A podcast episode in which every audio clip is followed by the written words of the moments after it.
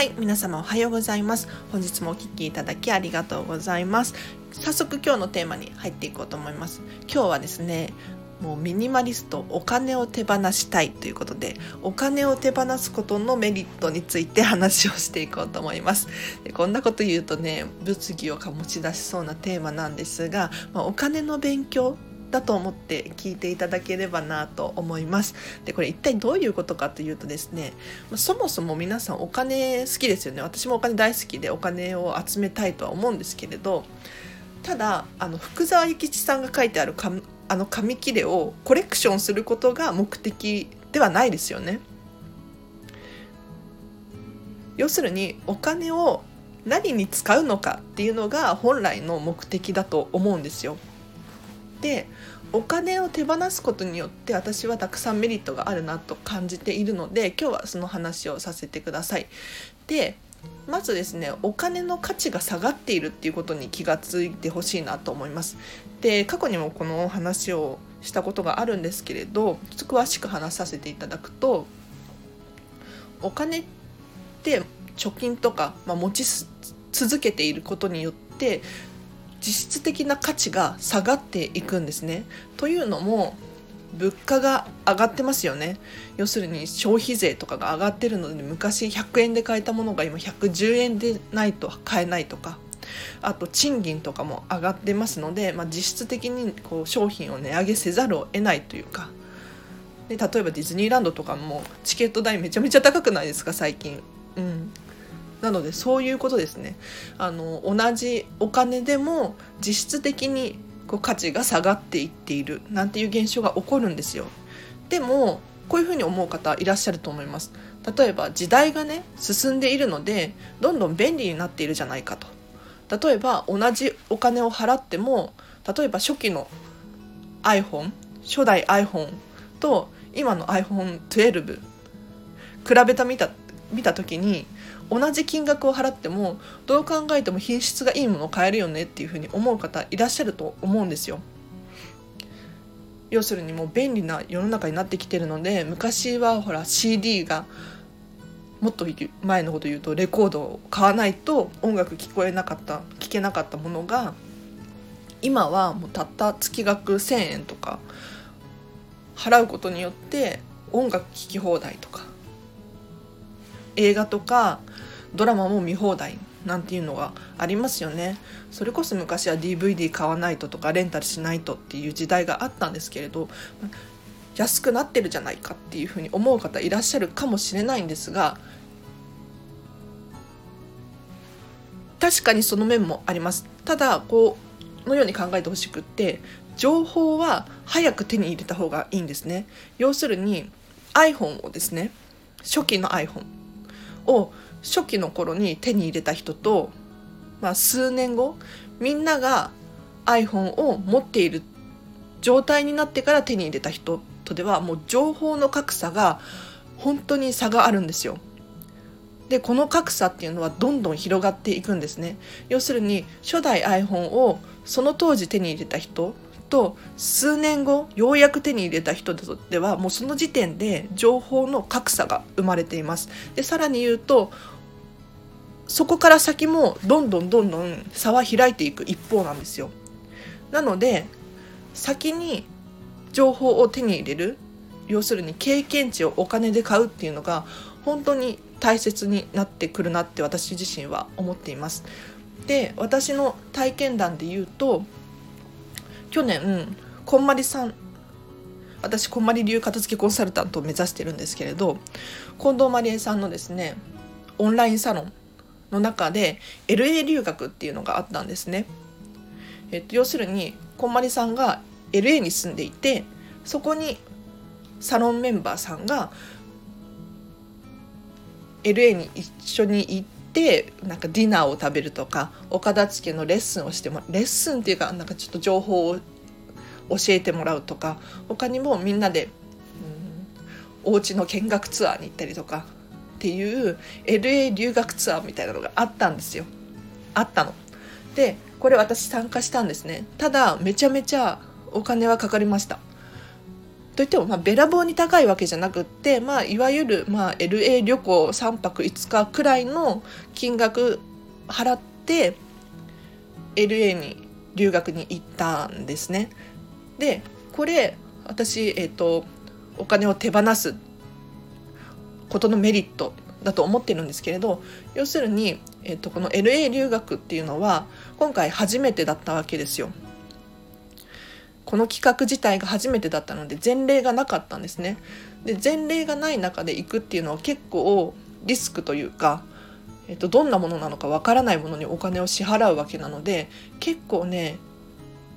難しいっていうふうに感じる方多いと思うんです。要するに初期の頃に初代 iPhone を買うなんていう人は結構なリスクを払ってるというか未知のものにお金を払ってるわけなのでこれと同じ現象だなと思います。ただここで手に入れた情報っていうのは誰よりも早いわけですよ。なので他の誰よりも比べて一つこう一歩先に進めるというか飛び抜けることができるんですね。なのでお金を払うというかその価値を見極めて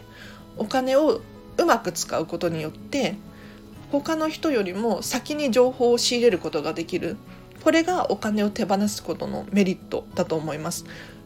なので私はここで手に入れた情報っていうのはかなりお得だったなっていうふうに思っています。でこんなこと言うとちょっと結構大きなお買い物だったりするじゃないですか。そんなことなくてもっともっと身近なところで言うと例えば映画館で映画を見るとか本を読むとかっていうのもそれに当たると思っています。要するに今例えば「鬼滅の刃」だったりとか私昨日も「スタンドバイ・ビン・ドラえもん」を見に行ったんですけれど映画館で映画を見る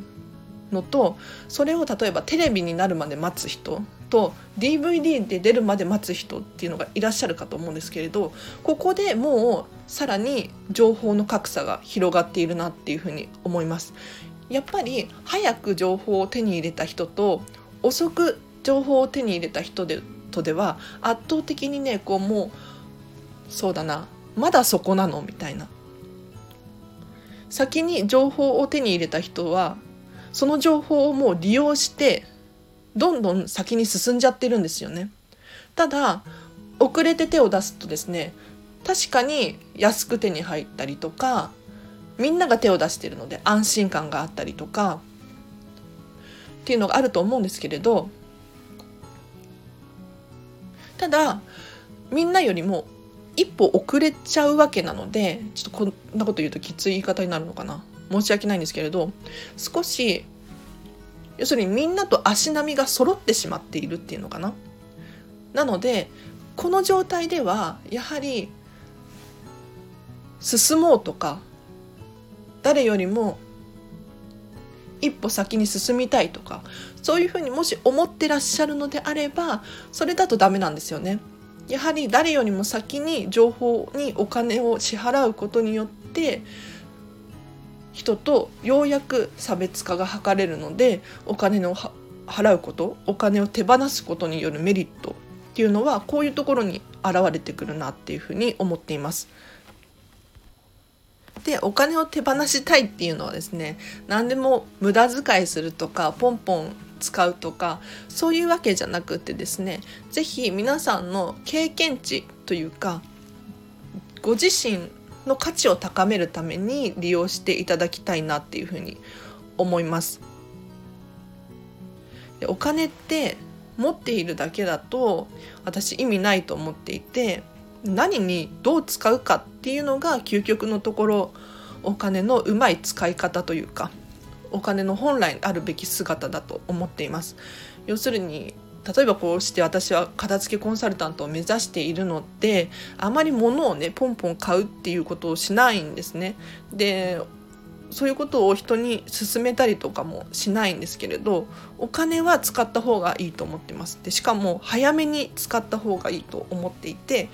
ご自身の経験自分への投資として使うことによって例えばもう将来もっと稼げるその分のお金を使ったことによってもっと稼げる体にしておくっていうことが可能になると思うんですよ。でもちろんあの生活ができなくなるまで使っちゃったらダメだと思うので私もねこれ結構やりがちなんですけれどというのも去年その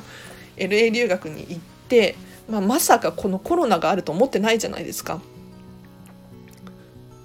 だから結構お金使っちゃったんですよね。そこでね、あ、やっちまったなっていうふうにちょっと思ったんですけれど、まあまあ、何度か生きてこれてはいるので、はい、ギリギリのところで首はつながっている感じなので、まあ仕方なかったかなっていうふうに思うんですけれどあの生活する上ではお金っていうのは必要なのでそこはあくまで守っていただいてで家族とかもいらっしゃる方もいらいると思うのでそこは丁寧にちょっと考えていただいてただそれ以上例えばもうただただ貯金してるだけのお金とかがあるのであればそれは価値がどんどん下がっていっているのでもったいないので是非そういうお金に対してはえっとやはり今この価値のまま使うっていうことが一番いいと思っています。なので情報だったりとかもどんどん価値って下がっていくって私は思ってるんですよね。なので価値が高い時に価値を手に入れる。本とか映画とか小説とかもそうですしまあ旅行とか経験値ご自身への投資っていう面でもそうなんですけれど是非お金を手放していただいて自分の価値を高めてその分お金を稼げる体にしておくっていうのが私のおすすめです。ということで本日もお聴きいただきありがとうございました。ちょっとね物議かもし出しそうなテーマだったんですけれど大丈夫だったでしょうか？はいということで今日の合わせて聞きたいなんですけれど過去にですね片付けを終えてお金を増やそうというテーマで話している回があるのでこちらぜひチェックしていただければなと思います。でこれどういう回かっていうと、まあ、お片付けを終えるとお金が増えますよっていう話なんですね。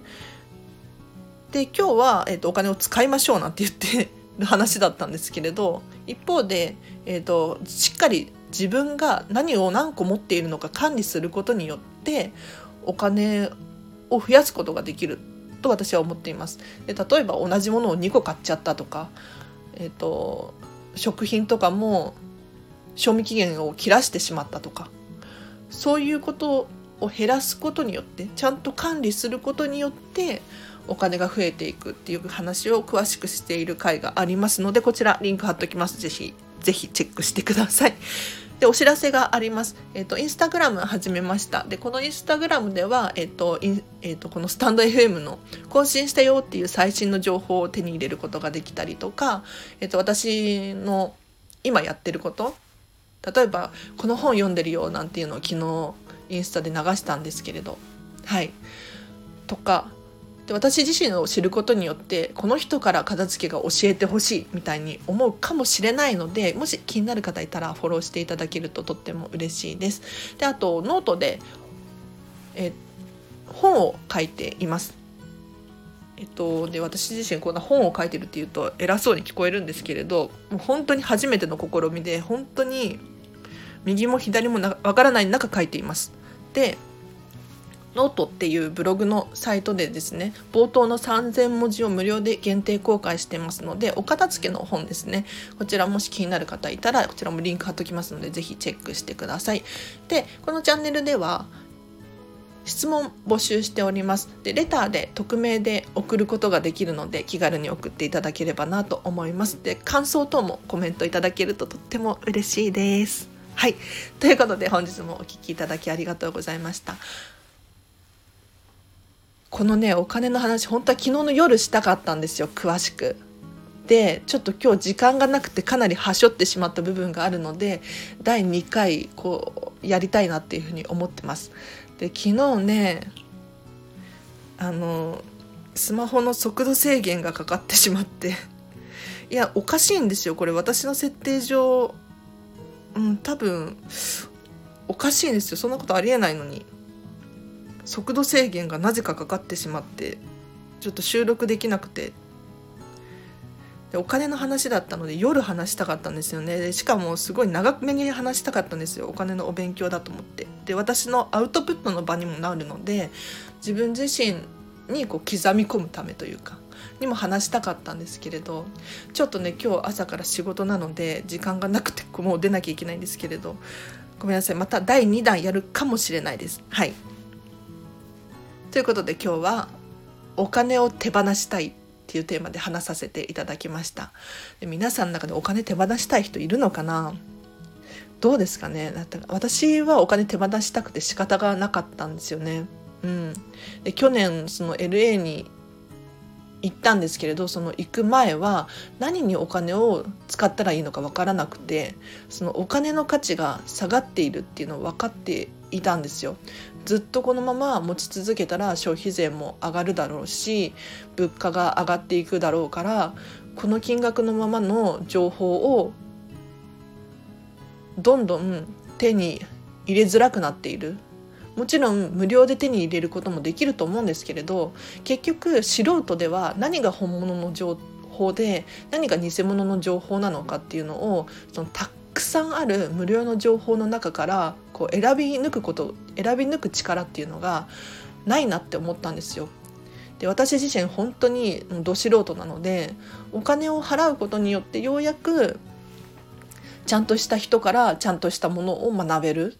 多分頭がいい人たちっていうのは無料の情報の中からこうピックアップしてどんどん成長できると思うんですけれど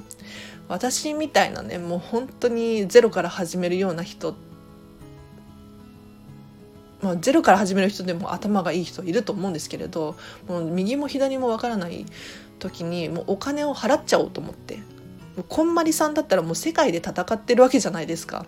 世界で戦ってる人から情報を手に入れるっていうのはもう手っ取り早いなと思って私は去年その LA 留学に行ったんですよね、うん、なのであそうもう今日時間がないんですよ。ここまでにさせていただきます。ということで本日もお聴きいただきありがとうございました。今日もハッピーな一日を一緒に過ごしましょう。あらでした。バイバーイ。